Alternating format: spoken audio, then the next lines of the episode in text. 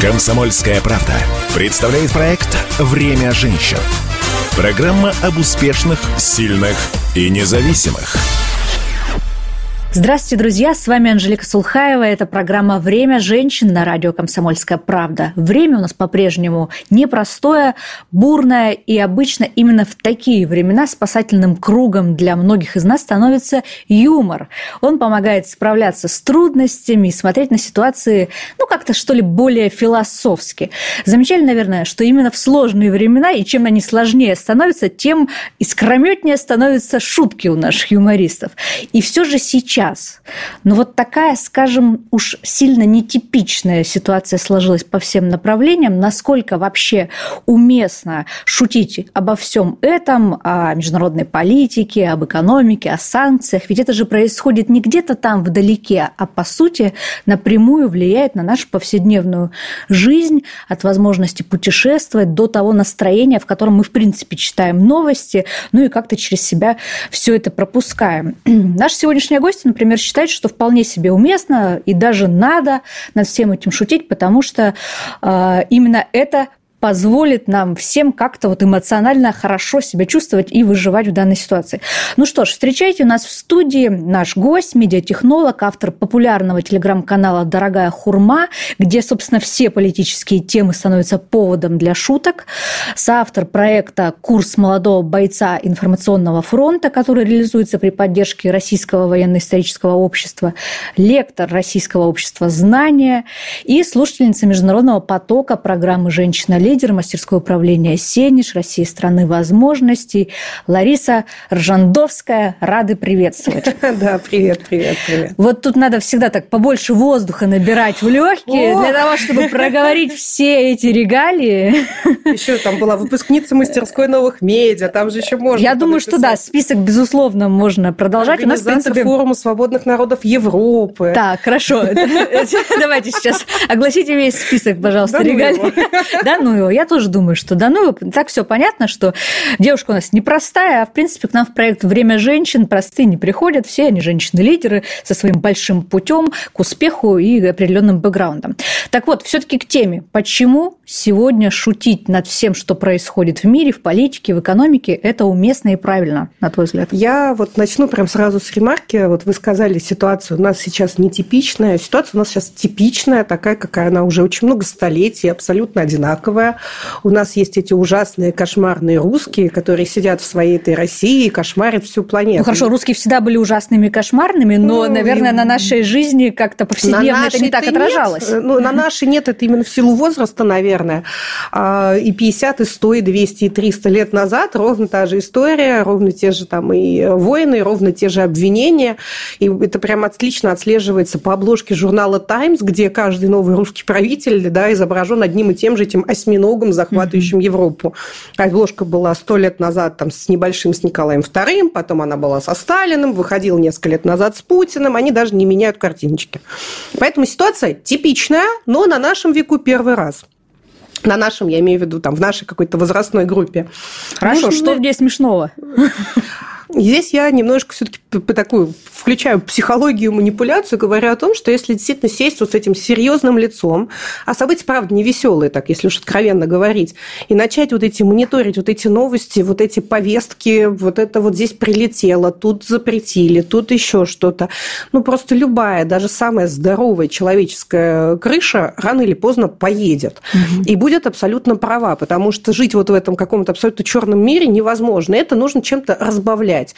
И, в принципе, один из, наверное, таких самых популярных психологических методов борьбы там, с какими-то там страхами, неуверенностями, расстройствами – это посмеяться на самом деле. И, конечно, есть какие-то моральные ограничения, там, смеяться там, над конкретными смертями, ну, вроде как не позволяет планка внутренняя моральная, но остальную клоунаду оборжать, а происходит же действительно клоунада, кровавая иногда, иногда жестокая, иногда сюрреалистичная, но это все равно клоунада, и поэтому ее как-то То есть границы все-таки есть. Над чем-то смеяться есть нельзя. обязательно. Мы очень хорошо видели историю с границами. Есть вот эта э, непонятная организация НАФО, когда парня съела акула, и как они вот там весело упражнялись там в этом неком своем около остроумии.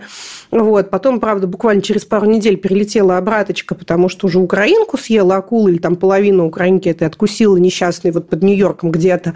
То есть mm-hmm. мы все-таки понимаем, что любая шутка, она, конечно, не, не может скатываться в людоедство, но клоунаду-то чего ее не подсвечивать и не высмеивать? Это здоровая психика, и ей лучше оставаться здоровой в наши Хорошо. времена. Телеграм-канал «Дорогая хурма». Два года в анамнезе, около 130 тысяч подписчиков, тысячи, мне кажется, шуток вокруг политики. Я, естественно, все полистала. где-то, да, на а, ну, вот, тем более, то есть уже десяток так, тысяч. А, я даже некоторые так приведу в пример, да, чтобы наши слушатели понимали, о чем речь. Ну вот, например, в Верховную Раду Украины поступило предложение приравнять встречи Зеленского с Байденом государственным праздникам. Команда американских аудиторов по контролю за финансовыми потоками, направленными на Украину, вошла в список Forbes. Ну и немножечко из последних реалий. Уважаемые россияне в Европе, если у вас захотят конфисковать автомобиль, снимайте колеса и говорите, что это недвижимость. Ну, смех смехом, но согласитесь, в принципе, если бы эти шутки были опубликованы в каком-то информационно-новостном канале, то в свете сегодняшних реалий вполне себе можно было бы подумать, что это вот оно и есть настоящие новости, потому что мне кажется, что перешутить э, реальных политиков нашего времени становится все сложнее. То, что до этого нам казалось чем-то невероятным, невозможным, в принципе, стало обыденностью. Ну вот новость. Э, президент еврей приветствовал в парламенте нациста. Ну, я же чистую правду сейчас сказала. Да, мы живем в очень таком сюрреалистичном мире сейчас, и становится все сложнее, на самом деле, проверять информацию, потому что если еще года 3-4 назад можно было понять, где там все-таки эта шутка и гипер было да, на некую реальность, сейчас мне приходится каждую новость перепроверять из нескольких источников, потому что понять, это кто-то пустил фейк поржать, или это действительно случается, да, действительно, это очень сложно становится, все Но, сложнее. Кстати, очень интересную тему затронули. Сегодня вообще обычному человеку, в принципе, разобраться вот в этом потоке информации, который на нас обрушивается со всех сторон. А, и ведь неспроста появилось такое понятие, как постправда, да, когда специально сформированная, выдуманная реальность транслируется из всех э, каналов коммуникации, и тут уже можно манипулировать и фактами по-всякому разному, и создавать совершенно другую картину мира у человека, э, отличную от того, что происходит на самом деле. Как человеку в этом разобраться? Как я это делаю, это делается несколькими способами способами. Э, способ номер один – это смотреть максимальное количество источников разных точек зрения. Потому что если ты замыкаешься только на пророссийском вот этом сегменте, все равно картина мира будет однобокая. И на самом деле на контрастах все работает намного лучше. Второй момент э, действительно идет очень плотный новостной поток, но большинство новостей для большинства из нас, скажем так, их срочность не имеет значения. И на самом деле любая там фейчина, она вскрывается обычно в течение течение там, пары дней. Поэтому если на вашу конкретную жизнь эта новость там, никак не влияет, то действительно всегда можно пару дней выждать и там э, посидеть, э, подождать и посмотреть все-таки, что из этого выльется. То есть другой вопрос, что, например, э, я вовлечена в эту повестку, потому что я действительно веду канал, который фактически основан на новостной повестке. Мне там, да, я пошла в семи, там, в десяти источниках перепроверила, вроде более-менее показания сошлись. Ага, значит, правда. Ну и плюс, ну,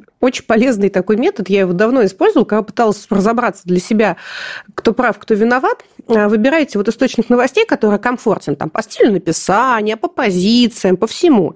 Отмотайте его на год назад, посмотрите, что они говорили год назад. Станет сразу ясно. У нас есть там один замечательный э, российский так называемый политолог, который у нас постоянно Владимир Владимирович хоронит. Каждый месяц новая болезнь.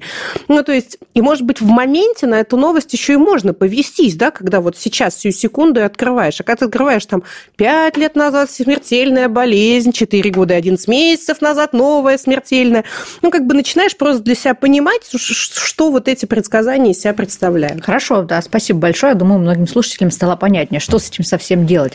Вернемся к истокам вообще, с чего начинали. Да, у вас большой опыт в IT, И причем ну, работали да. и в Канаде, и в России, в таких крупных компаниях, и вдруг ушли в медиа.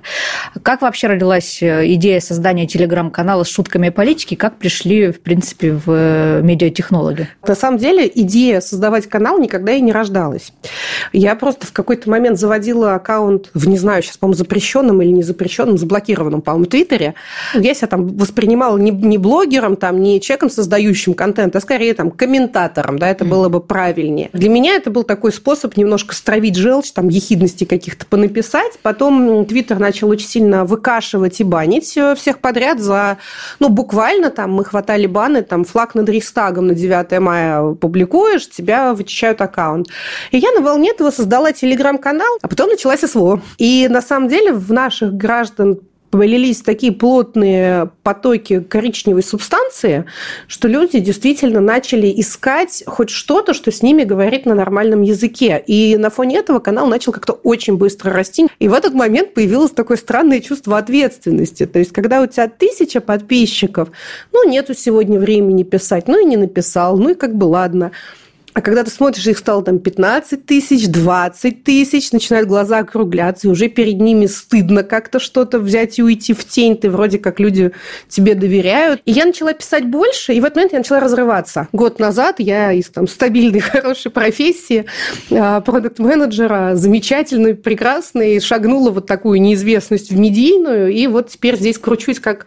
Комфортно в неизвестности? Первые полгода было прям сильно некомфортно, особенно с учетом того, что там сильно упал упал уровень дохода, естественно, и то, и другое, и третье. Но вот сейчас более-менее там нормализировалось, стабилизировалось. В описании канала вы называете себя агрессором-традиционалистом, музой вредности, это, собственно, цитата из описания, и вещаете из самого сердца Мордора и всегда в интересах Кремля. Все чистая правда, ничего, как бы вот что хотела, ты сказала. Агрессор, потому что нас сопредельная наша одна бывшая страна все время называла агрессорами-агрессорами. Я решила, Решили что я человек человек. Возглавить. Ну уж ладно, да, господи, не можешь остановить возглавь. Вот, э, вредность, она ровно тут, оттуда же я все-таки предпочитаю такой довольно саркастичный, довольно гадкий юмор, да, там поддевать кого-то. Ну и, конечно, сидим в самом сердце нашего Мордора прекрасного и вяжем всякую чушь в интересах Кремля. Так, еще один вопрос. В нескольких э, таких интервью вот вы сами себя называете пропагандистом. Это в наши дни так немножко э, смело, потому что очень часто это слово произносится в таком ругательном да, контексте, в ругательном смысле, а вы, получается, прямым таким текстом сами себя объявляете пропагандистом. Почему так? Не страшно ли было? Э, и какой конкретно результат хотите э, увидеть благодаря своей пропагандистской деятельности? Слово пропаганда – нормальное слово. Его не отдам. Пропаганда здорового образа жизни пропаганда, пропаганда. Я не знаю, он по всей Москве развешаны плакаты, где говорят водитель, там, сбрось скорость, там, пристегнись. Это пропаганда, соблюдение правил дорожного движения. Слово нормальное. И на самом деле любая, не знаю, скажем так, любая позиция, любое донесение позиции, оно является пропагандой чего-либо. Я прямым текстом говорю, да, я пропагандист, потому что это именно то, чем я занимаюсь. Я говорю правду, я пропагандирую вот нас, да, наше какое-то вот отношение к миру, нас, Россию в любом ее историческом виде. То есть нас, русских, нас, Россию, нас как страну, как общность, как еще кого-то. Суть-то моя а Имеет это смысл вообще сегодня, когда, ну, то есть такое ощущение, что этот голос э, просто заглушается со всех сторон? Заглушается со всех сторон, смотря где, потому что есть ощущение, что наше государство немножко оклемалось и все-таки начало вкладывать в то, чтобы мы говорили о себе, мы начали учиться себя хвалить, потому что у нас это как-то не очень принято, начали учиться отстаивать свою точку зрения. Вы соавтор проекта «Курс молодого бойца информационного фронта». Согласны ли с тем, что мы сегодня живем в условиях такой настоящей информационной войны? И можно ли в ней победить, когда тебя вокруг во внешней среде глушат? Ну, мы уже, наверное, столетия три как минимум живем в условиях информационной войны, а может быть и больше. Поэтому э, не соглашаться с тезисом там «сегодня живем в условиях информационной войны» я не могу. Мы живем сегодня, мы жили вчера и пару столетий назад, и так оно и есть. Курс молодого бойца – это такая своеобразная программа. Она ну, никто никого никак не научит э, садиться и писать хорошие посты. Это, наверное, да, вопрос каких-то внутренних, э, внутреннего... Пусть слово «талант», ладно, будет здесь. Оно, мне кажется, очень громким для блогера, но тем не менее, да, это вопрос еще какой-то начитанности, кругозора и так далее. Но а сесть и заложить людям, показать какие-то техники, какие-то приемы, как это работает, как, какая вообще картина сверху представляется, почему бы и нет, это молодые ребята, они это дальше понесут по регионам, и это прекрасно. Юмор в информационной войне может стать помощником? Это вообще эффективно? На мой взгляд, это максимально эффективно. Я, это, тут даже не так. Тут всегда все идет от простого к сложному. Юмор, а все вот эти мемасики, короткие шуточки и так далее, это всегда то, что идет самым первым, самым базовым уровнем. Это то, что набирает максимальное количество аудитории, максимальное количество охватов. То есть, грубо говоря, на свою сторону проще заманить мемасиками, чем хороший, правильный, взвешенный исторической статьей. Это потом человек, зайдя уже вот в какое-то информационное поле, нахватавшись по верхушкам каких-то более-менее позиций, он уже потом пойдет там дочитывать эту историю, эту грамотную статью, которая, безусловно, стоит и больших трудов, и больших талантов, и больших знаний. Но вот юмор – это такая-то самая первая сита, которая вот так вот бегает и собирает. Поэтому юмор, на мой взгляд, обязательный и обязательный самый массовый вид пропаганды. А вы выпускаете э, ваши посты в телеграм-канале «Дорогая хурма» с периодичностью примерно раз в час. То есть такая скорость прям вот, в принципе, такого большого медиа. Да? Сколько человек работает в команде? Невозможно же одной писать все эти шутки. И кто эти люди? На самом деле команда очень маленькая. У меня есть э, ребята, которые следят только за чатом, за комментариями. Ну, то есть там удаляет спам, немножко утихомиривает mm-hmm. публику и так далее далее. Вот. И есть замечательный мой помощник Саша, он же персонаж, который появляется периодически на канале «Оператор Жора», который сидит, меня страхует, который мне помогает, который следит за повесткой. Кстати, вам самой, собственно, доводилось сталкиваться с хейтом с той стороны информационных баррикад? Тут на днях мы все знаем, что в адрес наших российских журналистов, военкоров в очередной раз прозвучали такие серьезные угрозы, что их надо убивать и так далее со стороны противника. А, и мы, кстати, знаем, что это не всегда просто слова, не пустые, и далеко да. не, э, не пустые слова, поэтому российские блогеры, я думаю, тоже попадают в эту зону риска. Звучали ли уже угрозы вот ваш адрес? Ну, каждый день, да нормально. Как с этим никак справляться? У меня э, есть, ну, так, две лички в Телеграме, да, одна моя личная личная, где я общаюсь с людьми, а второй это как канал обратной связи вот к Хурме. То есть туда, естественно, приходит каждый день, но ничего страшного, пусть приходит. Вы же были и в Мариуполе, и в Донецке, и, собственно, видели все это своими глазами, и уже сформировали явно свою собственную картину не только из других телеграм-каналов и медиа, но и вот то, что э, видели сами. Э, как давно это было и как там вообще сейчас? Вот последний раз я была, когда это было? Это был август ну да, вот где-то месяц, месяц-полтора назад мы съездили, а, были мероприятия в Бердянске, в Донецке, нужно было а, тоже работать с молодежью, тоже информационка, вот это вот все, ну и там свои какие-то дела поделать. Удивил очень сильно Мариуполь, который ожил. Ну, то есть я до этого в Мариуполе была весной, вот сейчас появилась летом, в Мариуполе появились люди. Это прям видно. То есть едут машины, открываются кафе. Впереди еще очень многие годы работы. Ну, то есть давайте будем объективист, ну, объективны. Но действительно восстанавливают какими-то сумасшедшими темпами. Ну, у нас, э, как вы знаете, женский проект, поэтому всегда интересно э, узнать, а как, собственно, женщины живут на этих территориях сегодня. Меняется ли как-то их роль вообще общественная? О чем они говорят, мечтают, на что надеются? Вот о женщинах у меня было самое мое лучшее лучшее наблюдение, оно мне очень понравилось. называется «Силы русской женщины». Я была в Донецке, э, и прям шел такой довольно плотный обстрел, было слышно, вот все прям слышно ПВО, и я прям вижу, как девчонка молодая заходит четко на маникюр. Я же, я же, я говорю, ты, ну, ты моя красавица, конечно. Вот русская женщина, у нее маникюр должен быть, хоть ты тресни. Красотка, она прям вот такой символ, вот я говорю, да, наша умничка. Ой, вот я за нее очень порадовалась. Бальзам. Я вижу женщин везде, их там много, и там много очень волонтерской работы выполняется, и, фонды, и девчонки там и по, перед, по передовой поехали и так далее. Но как-то мне, наверное, сложно именно делать выводы об э, о роли, которая меняется, потому что я плохо знаю предыдущую роль, чем она отличается. Хорошо. Зачем пошли на образовательную программу мастерское управление «Сенеж России. Страны возможностей. Женщина-лидер»? Вот все-таки как бы вполне себе успешный успех достигнут в медиапространстве детстве? Чему еще нужно и хочется научиться, и чему уже научились? А, ну, на самом деле, я, несмотря на то, что, да, вот как это модное слово «успешный успех», вроде как есть состоявшийся какой-то формат, все-таки я очень новый человек в медиасфере очень новый. То есть вот как управленец я намного больше состоялась, mm-hmm. да, как, как оттуда из айтишки. Как медийщик пока что меньше.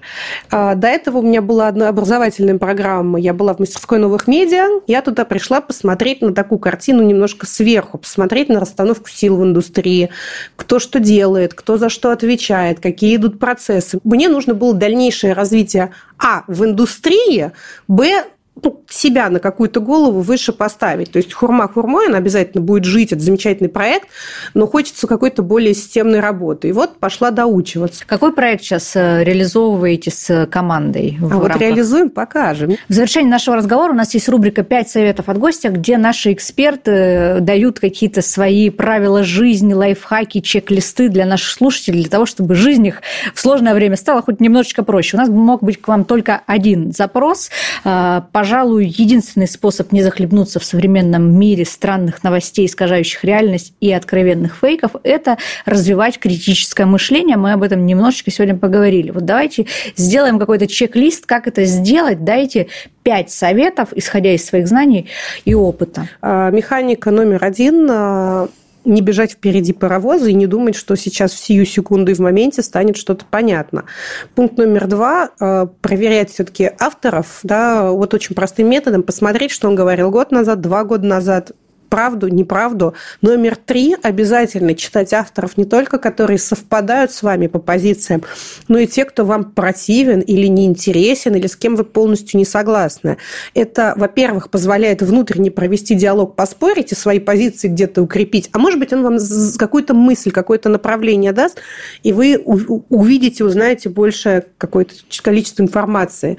А, номер четыре, наверное, я бы сказала, что все равно, да, несмотря на то, что большая большая поляна по авторам есть, выбрать тех, кому вы более-менее доверяете, и пусть их будет немного. Это будут ваши такие реперные опорные точки. Ну и номер пять, на самом деле, читать книжки. Вот нормальные, здоровые книжки. Потому что ну, любое мышление, оно начинается с багажа знаний, да, и каким-то образом систематизированное. А критическое мышление – это умение осознать материал, задать к нему вопросы, найти несостыковки. Ну, по сути, читайте книжки. Спасибо большое. На этой воодушевляющей ноте будем прощаться. Это было «Время женщин» на радио «Комсомольская правда». Анжелика Сулхаева и Лариса Ржандовская в студии «Радио КП». Слушайте нас по воскресеньям в 12.00. Спасибо. «Время женщин» на радио «Комсомольская правда».